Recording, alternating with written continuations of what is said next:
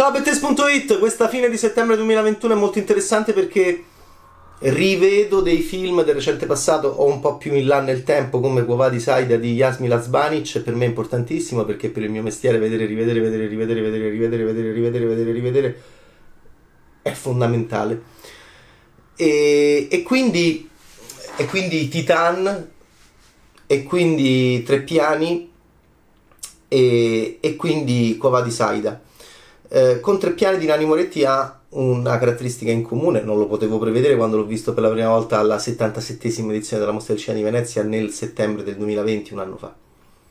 Che è un film che parla del passare del tempo e di come noi possiamo affrontare una tragedia dopo tanto tempo, di come noi possiamo stare nella stessa stanza con chi quella tragedia l'ha vissuta con noi prima e, e come siamo noi, chi siamo noi come siamo noi nei confronti della persona che sta nella stessa stanza con noi che era con noi o contro di noi dentro il ricordo di quella tragedia. Moretti fa un discorso molto bello, molto saggio, molto elevato secondo me a livello filosofico su come il tempo livelli e smussi e azzeri quasi eh, le nostre eh, conflittualità più acute, le nostre posizioni più eh, definite questa indefinitezza in realtà invece poi si scontra in questo caso e Moretti fa un discorso privatistico, no? non connota storicamente il paese, non connota geograficamente quasi il paese.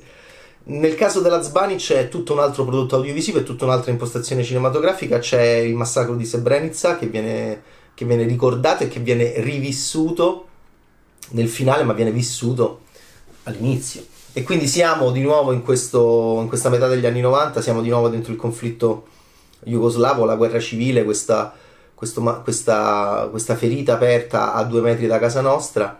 E lo vediamo attraverso gli occhi di Aida, che è questa ex insegnante di Srebrenica, che è appunto cittadina bosniaca che riceve la visita dei serbi che non sono tanto contenti che la Bosnia eh, seguendo la Slovenia e la Croazia, voglia, no, in quegli anni fondamentali, voglia, dopo la morte di Tito, voglia rendersi indipendente, è finita la Jugoslavia. Comincia a nascere framment- dalla frammentazione, come è successo in Unione Sovietica, la- l'indipendentismo. Forse qualcuno non è d'accordo, e natura religiosa, natura politica, sì, in questi bosniaci sono anche musulmani, perché? Perché si può essere musulmani e anche eh, cristiani ortodossi in, questa, appunto, in questo calderone che, che, che, è, che, è, l'ex Jugoslavia, in questo caso appunto che è la Bosnia. Allora il film della Zbanic è un film in costume, a differenza di Tre Piani, però è un film che usa l'arco del tempo. Moretti va avanti nel tempo eh, dieci anni per vedere i borghesi come reagiscono a, al passare del tempo legato a dei fatti della loro vita. Qua lei fa la stessa cosa ma con però ovviamente una tragedia nazionale, forse anche europea, forse anche mondiale, il massacro di Srebrenica, che, viene, che però poi viene reinterpretato, e questo lo deciderete voi come viene interpretato nel finale misterioso e estremamente affascinante di questo grandissimo film, che nella prima parte mantiene questo grande fascino legato a queste intuizioni visive, grafiche che ha la Zvanic di far vedere appunto questa ONU eh, in vacanza in Jugoslavia sembrano appunto degli animatori di villaggi turistici come dicevo nella video recensione da Venezia è vero. Eh, guardate l'attenzione al costume anche in un film appunto però appunto in costume eh, d'epoca. Eh, questi caschi blu dell'ONU sembrano appunto degli animatori co- con le braghette mm, e con vestiti leggeri in un clima molto pesante Forse si trovano meglio quelli vestiti pesanti, eh, i serbi che arrivano con gli anfibi con queste divise che uno pensa come fai a stare là dentro perché, perché siamo a luglio eh, del 1995 e, e Aida si trova appunto eh, a dover tradurre i, i serbi ai caschi blu dell'ONU. I serbi, che, lei è una cittadina di Srebrenica, radicata in comunità, con la sua famiglia e poi e già questo è terrificante, già vedere questa differenza tra la leggerezza dell'equipaggiamento cinema, no? Un'immagine dei caschi blu dell'ONU e la pesantezza dell'abbigliamento forse più adatto però a quello che vedremo, a quello che vivremo, a quello che faranno loro in quella Srebrenica del 95. Straordinario. E poi questo confermo tutto ciò che però è sempre più bello, è sempre più centrato.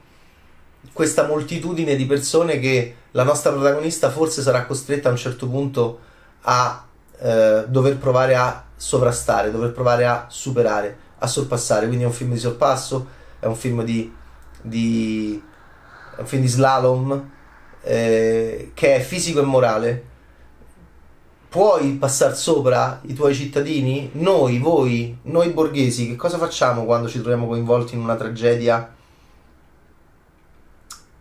Pensiamo alla nostra famiglia, siamo circondati però da altra gente. La Zbanic esaspera questo tipo di conflitto tra l'interno e l'esterno riempi- riempiendo il fotogramma di, di corpi. Quindi di nuovo è ancora una volta questa grande intuizione eh, registica a dare grande fascino al film.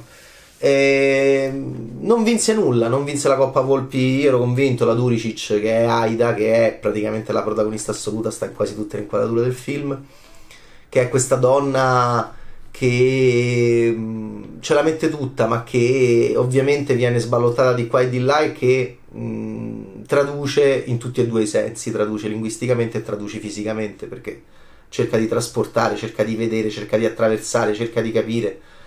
Ricorda anche, ricorda anche quando, quando eravamo non in conflitto, quando stavamo tutti in una stessa stanza e questa idea dello stare in una stessa stanza, persone che, poi si divideranno, persone che poi si divideranno sia che sia che siamo nemici, sia che siamo amici, ma io devo sovrastarti, ma io devo superarti perché devo proteggere la mia famiglia. Questo è molto emozionante, questo è molto bello questo flashback che lei fa nei fumi della shish e nel ricordo appunto e nell'andare indietro nel tempo. E, e poi però poi ci ritroviamo anche in una stessa stanza dopo tanti anni tre piani di Ranni Moretti. Lui fa un discorso molto giusto e la Zbanic si trova di fronte a, a una grande difficoltà che è quella della, del suo personaggio e fa un discorso altrettanto giusto. Splendido modo di far cinema, non vinse la Coppa Volpi la, la Duricic, che è la nostra stupenda Aida, esce nelle sale cinematografiche, andatela a vedere di corsa.